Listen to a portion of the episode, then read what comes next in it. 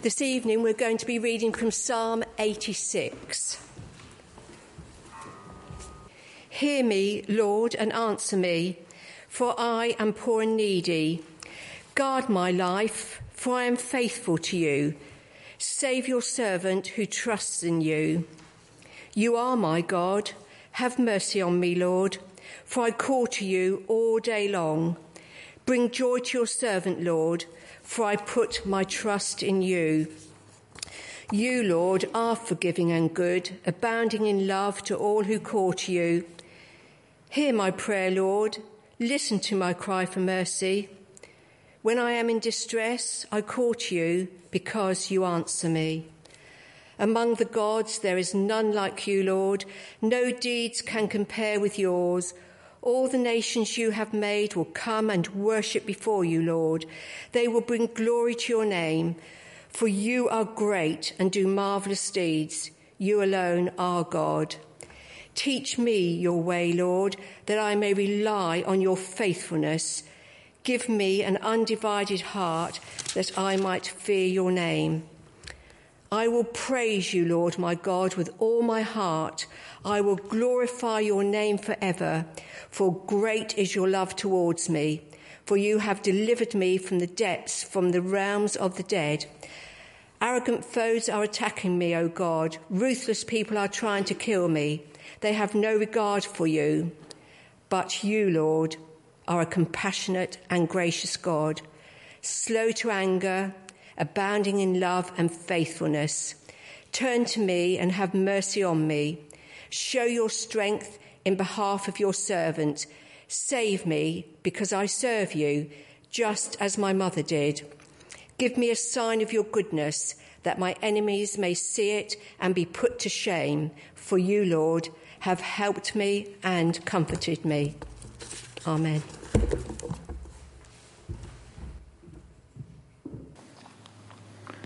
Well, good evening again, and thanks very much, Mark, for the invitation to, to come and be with you all here this evening uh, and to share God's word. Let's pray as we start. God our Father, at the, at the end of a busy week and at the start of another one, we thank you for the reminder that your everlasting arms are underneath us. That as a result, we can have joy in the pilgrim way that you call us to. We pray now that in these next few minutes that you would open our eyes and open our hearts to what you would say to us. Help us to, to see you. Help us to love you. Help us to love each other more as a result of, of what we think about in these next few minutes. Send your Holy Spirit, Lord, we pray, and do your work among us. In Jesus' name. Amen. So I understand from Mark that uh, we're in a, a, a, a, sermon series in the Psalms looking at different aspects of what the Psalms tell us about prayer. And when Mark first got in touch a couple of months ago to, to ask me to, to preach, um, all I knew that my topic was um, learning to wait in our prayers. Um, and that I was speaking on Psalm 86. It took me a while, I think, to get my head around what what that meant, learning to wait in our prayers. It's a bit of an odd thing, perhaps, to talk about. Um, I think what I'm going to do is to think about waiting in two different senses. Uh, the first, I'll use an analogy of a train journey I made uh, from uh, the station I usually get on at, which is Earlsfield, into Waterloo. This was a couple of weeks ago. Um, it was a Saturday afternoon. I was going into work, so I wasn't particularly happy at, at, at the best of times. But there we were. Um, those of you who commute into, into London will know what this is like. Uh, we got almost all the way to Waterloo, and then the train stopped. And that was that. It was a crowded train. It was hot. I didn't really want to be there. We were out of control. We were waiting there was silence.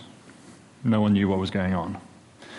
The guard would occasionally come on and tell us that we were being held by a red signal, but we knew that because we were stopped. All of us were waiting. But it struck me as I looked around that carriage that there were lots of different ways of waiting. Some people one woman in particular, standing on my left, was furious. She was stamping her feet, she was huffing and puffing, she was punching the doors. She was furious, she was angry. Some other people uh, were apathetic. You know, it's the, this is London, this is what always happens. They, they, they'd basically given up. But it struck me that one or two others seemed to be waiting peacefully and in trust. They knew that the driver and the guard and the signalman knew best.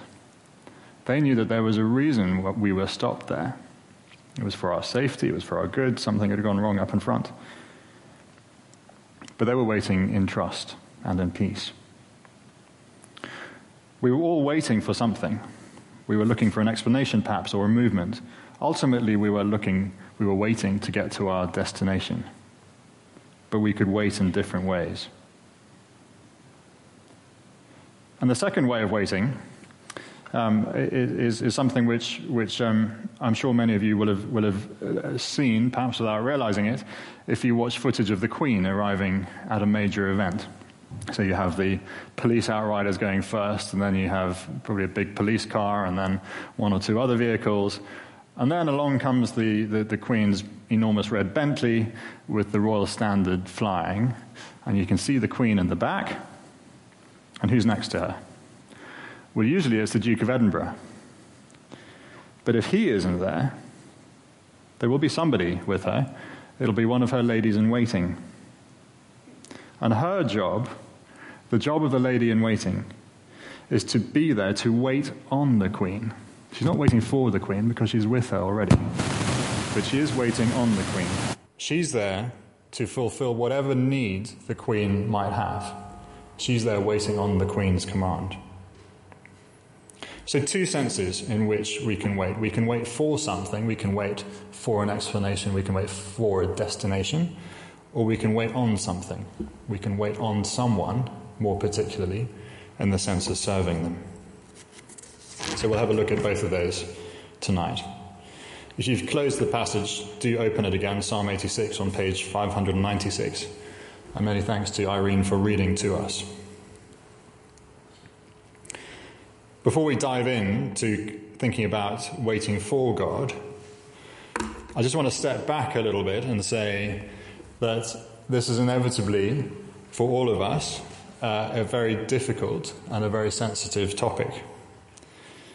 Uh, as, as I get a little bit older, it's, it's ever increasingly apparent that all of us have things which go wrong, things that we struggle with people die. Mark mentioned that earlier on. Someone's died in the village this week.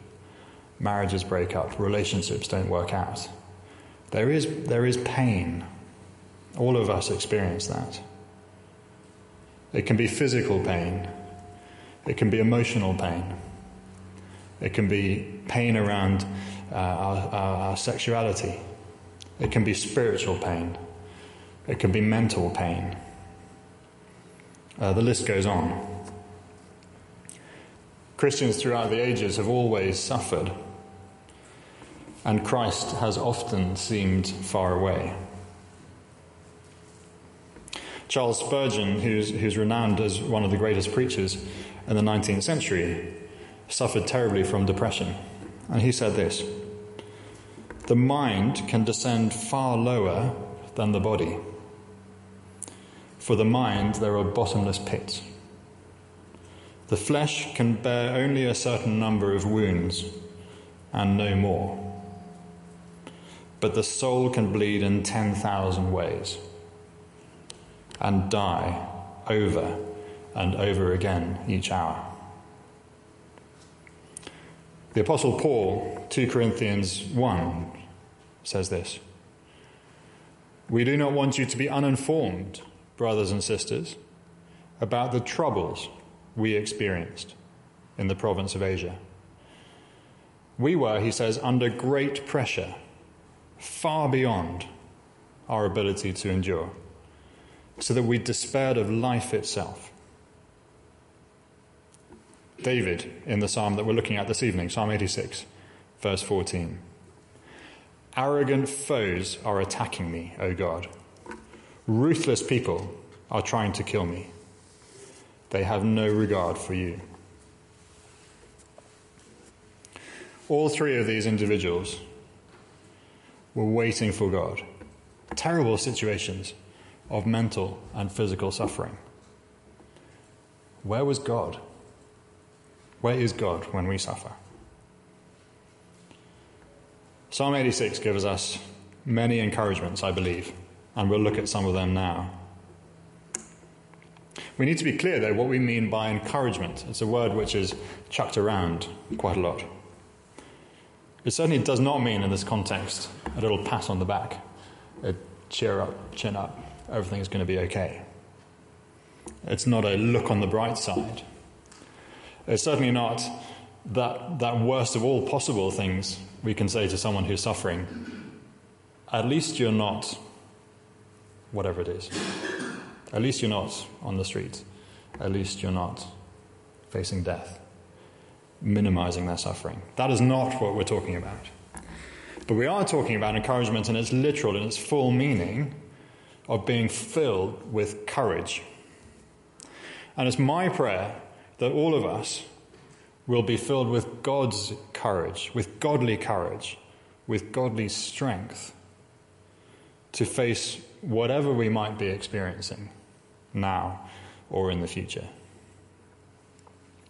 So, three points to look at here. First of all, we wait for God in community because others are with us. Secondly, we wait for God in relationship because God is with us. And thirdly, we wait for God triumphantly because God will answer and already has. So, firstly, we wait for God in community because others are there. We're not alone. More, more importantly, you are not alone. You and your suffering are not alone. I am not alone. It doesn't always seem like that. Suffering can be extremely lonely and all the more so when God seems silent. All those questions come up. Why me? Where have I gone wrong? What have I done? And that awful question which we all face Has God finally abandoned me? Suffering may be lonely, but we do need to remember that we're not alone. We have already seen that other Christians experience suffering. We've already seen that Paul experienced suffering. And we need to see that David experienced suffering. Have a look at verse 1. Hear me, Lord, and answer me, for I am poor and needy. Verse 7 When I am in distress, I call to you. Verse 14 Arrogant foes are attacking me. Ruthless people are trying to kill me. But ultimately, ultimately, we see suffering in the person of the Lord Jesus. Anyone know the shortest verse in the Bible? Jesus wept. Jesus wept. The death of Lazarus, his friend. Jesus wept. Jesus knows emotional pain. Jesus knows extraordinary physical pain of the cross. And ultimately, Jesus knows that spiritual pain when he quite literally cries out, Has God finally abandoned me? My God, my God, why have you forsaken me? So, strange as it may sound, there is encouragement here. Because suffering is a normal part of our experience as Christians in a fallen world. Mark mentioned on the way over that the unofficial slogan of the church is no perfect Christians. Brilliant, and that's, that's wonderful. None of us is perfect. None of us uh, is, is Im- immune uh, from suffering. But when we're suffering, don't hide. Don't hide. If you're not alone, don't make yourself alone. Be among brothers and sisters. Don't hide from each other. More importantly, don't hide from God.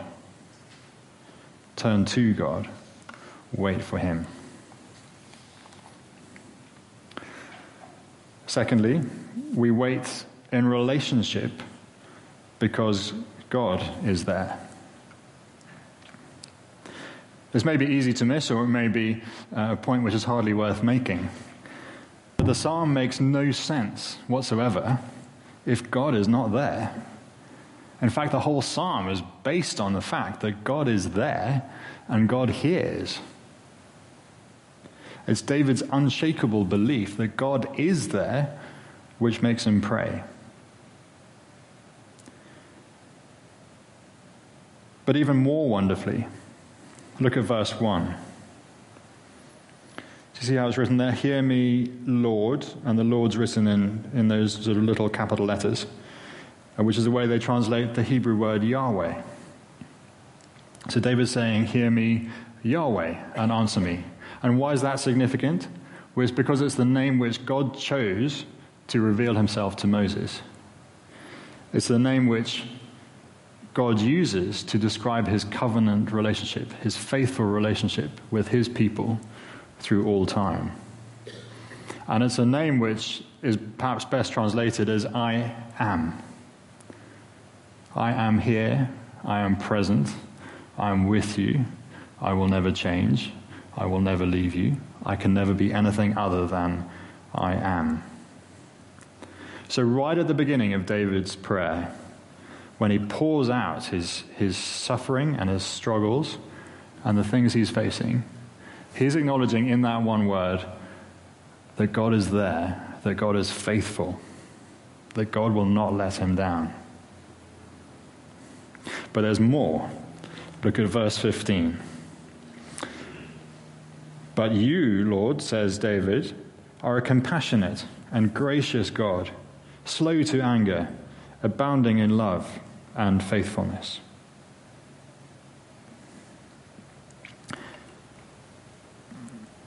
Who can tell me where that came up? Mark should be able to tell me. Exodus 6. Exodus 6. And what's happened in Exodus 4 is, this, is the, um, the incident with the golden calf. If you remember, God had come, He'd given His commandments to the people of Israel when we get to, um, when, when, we, when we get to the golden calf, they've abandoned him. They've said, God is not there, he's not listening to us, we will set up a golden calf, we will worship that instead. The people have broken God's covenant. But what does God do in response to that? What does God do? Well, God tells Moses to carve new tablets, new stone tablets, new, new record of the law. God reestablishes the covenant which he had with Israel. And then God meets Moses and he reveals his name again. He says, Moses, I am Yahweh. I am the Lord. Exodus 34, verse 6. The Lord, the Lord, the compassionate and gracious God, slow to anger abounding in love and faithfulness. So, do you see what David is doing? Faced with suffering, faced with uncertainty, he reminds himself of God's name. And in so doing, he reminds himself of God's faithfulness, God's faithful promise to be with his people forever. A promise that does not depend on, on the people's faithfulness, but only on God's. And it's a promise which we see in Exodus 34. It's a promise that holds fast and remains secure even when we as individuals fail. So, what can you do? What can I do to follow David's lead? One way, I believe, is to be still, to, as that song which we just sung reminds us, to lean on those everlasting arms, the arms which belong to Yahweh, the arms which belong to the compassionate and the gracious God. So we wait for God in community, knowing that we're not alone. We wait for God in relationship, knowing that God is with us. And finally, we wait for God triumphantly, knowing that He will answer and already has. Did you see that? Tucked up in the middle of David's prayers and requests in Psalm 86. The reminder of the answers that God has already given him. Look at verse 7.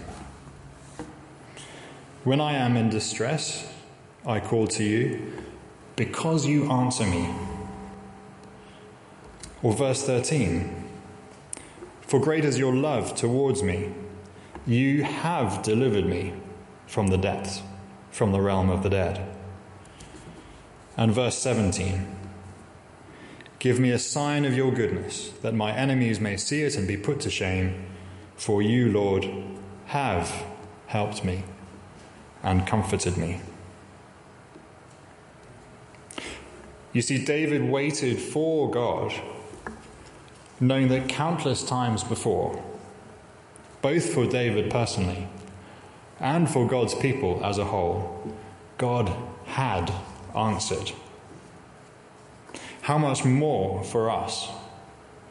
Looking back not only at David, but at the Lord Jesus.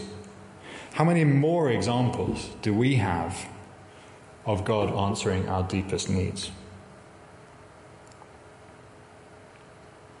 A wonderful verse if you're taking notes, Romans 8 31 to 32. Paul says to us, What then shall we say in response to these things?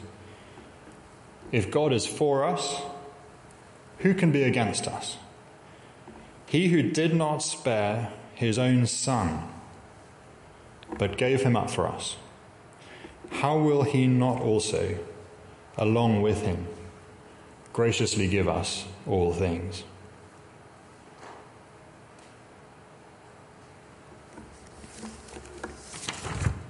So, how do we wait for God in our prayers?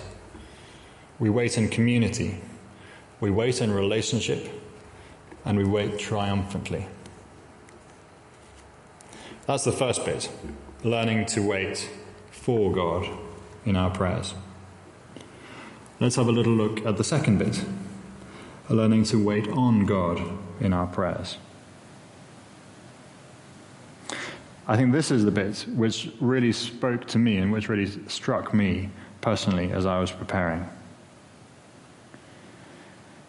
Let me take you back uh, to the illustration at the start of the train stuck outside Waterloo.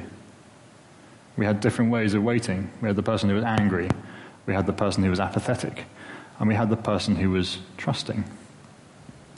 And that trust, I would say, is very close to the second picture we had of, of the lady in waiting with the queen. Trusting someone is very close to honoring them, is very close then to serving them, to putting them in their place uh, above us, as senior to us.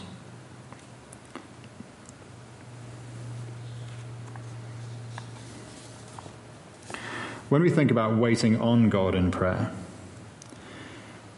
we see that prayer is an opportunity in and of itself to demonstrate our faith and our trust in God. As the passenger waited for the, for, the, for the driver's decision to move on, or as the lady in waiting awaits the Queen's command, each of them is honoring the person on whom they are waiting. So it's the same for us. By waiting on God in prayer, we have an opportunity every day of our lives to worship Him and acknowledge Him as God. There are two ways I think of doing that. Firstly, simply by praying, we acknowledge that God is God. Man's greatest temptation since Adam and Eve, and a temptation which is common to all of us, is to take the place of God. And we've seen in Genesis the, the awful consequences of Adam and Eve's decision to do that. Their decision of trying to be like God instead of honoring the command uh, that He had given them.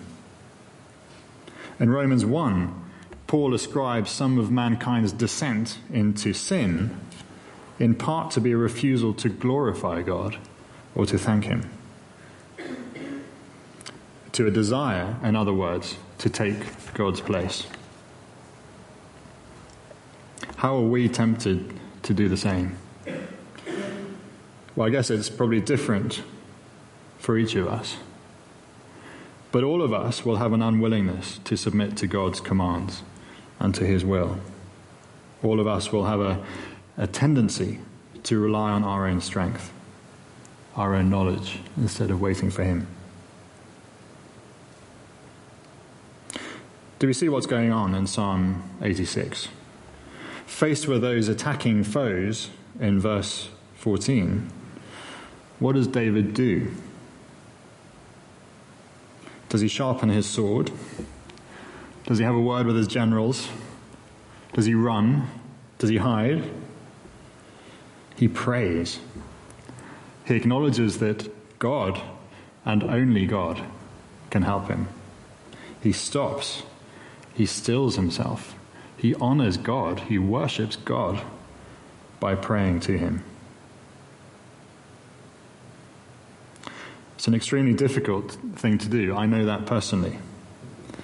And there are multiple examples in the Bible which show us that people have always found it difficult. The one that springs um, most easily to mind is, is Abraham and Sarah.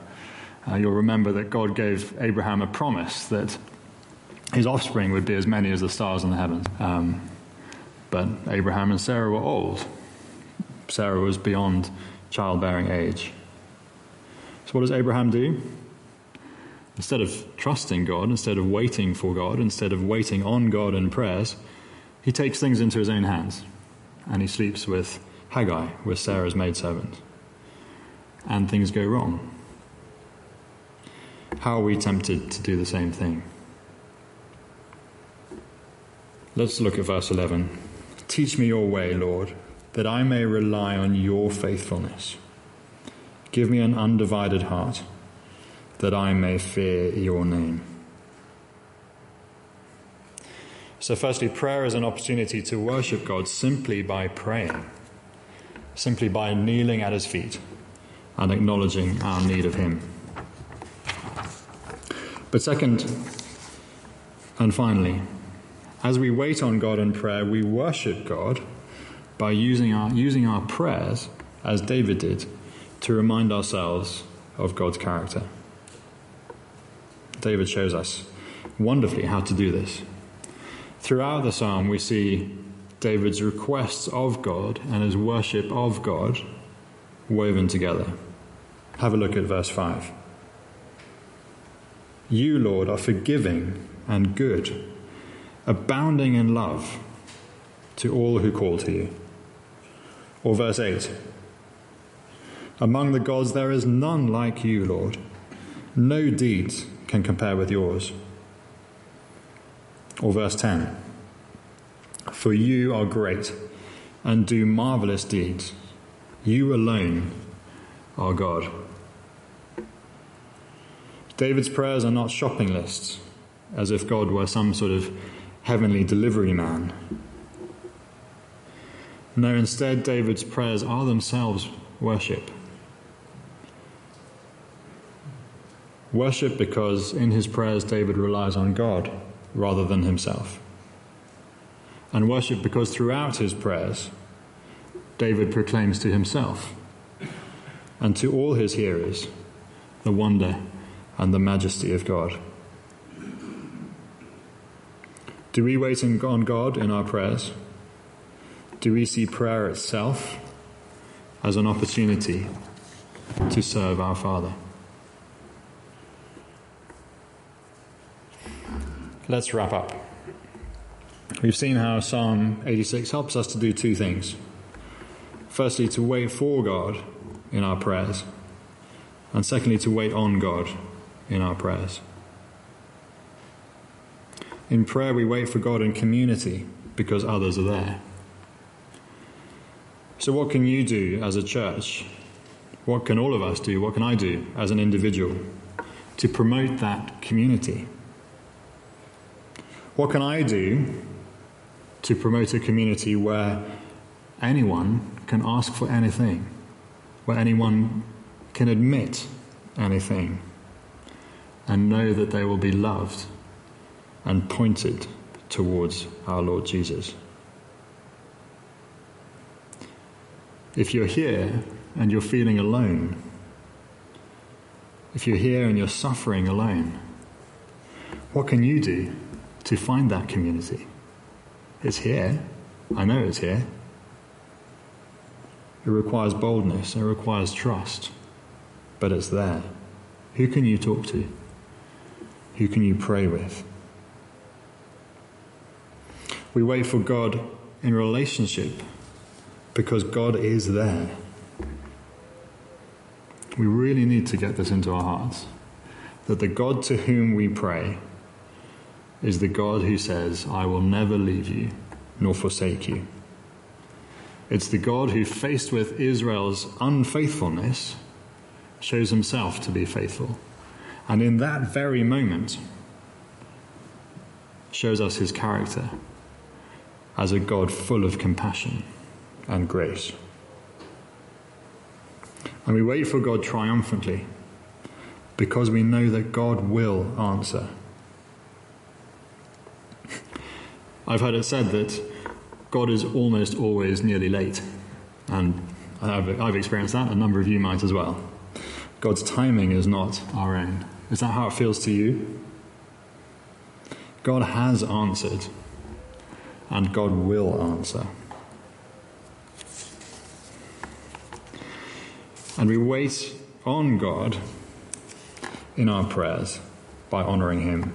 So, brothers and sisters, let us see prayer, first and foremost, as part of our worship of God. In our prayer, we acknowledge that God is God and that we are not. When we pray like David prayed, we worship God by recalling and retelling his goodness. Do you see prayer as part of worshipping God? If prayer has become a shopping list, what can you do tonight? Or tomorrow morning to turn your prayer into worship? What aspect of God's character, from Psalm 86 or wherever else in the Bible that you see it, what aspect of God's character can you thank Him for? Can you glorify Him for? What answered prayer can you thank Him for? As we wait for God, may we be filled with godly courage and assurance. And as we wait on God, may we worship Him truly as God.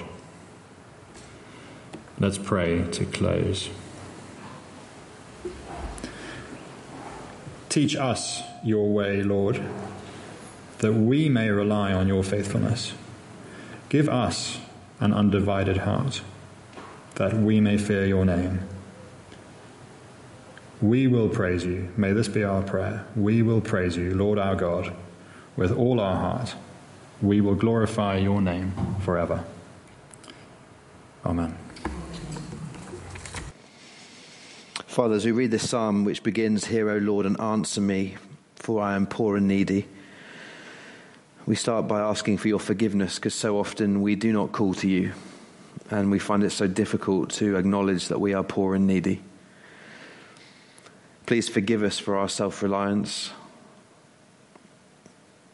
Please forgive us for turning to anything other than you when we're struggling. Please forgive us when we're so slow to wait. Why don't we just take a moment of quiet to think of whatever situation it is in our life where we so struggle to be fully reliant on the Lord? And maybe in the quietness of your heart, bring that to God right now.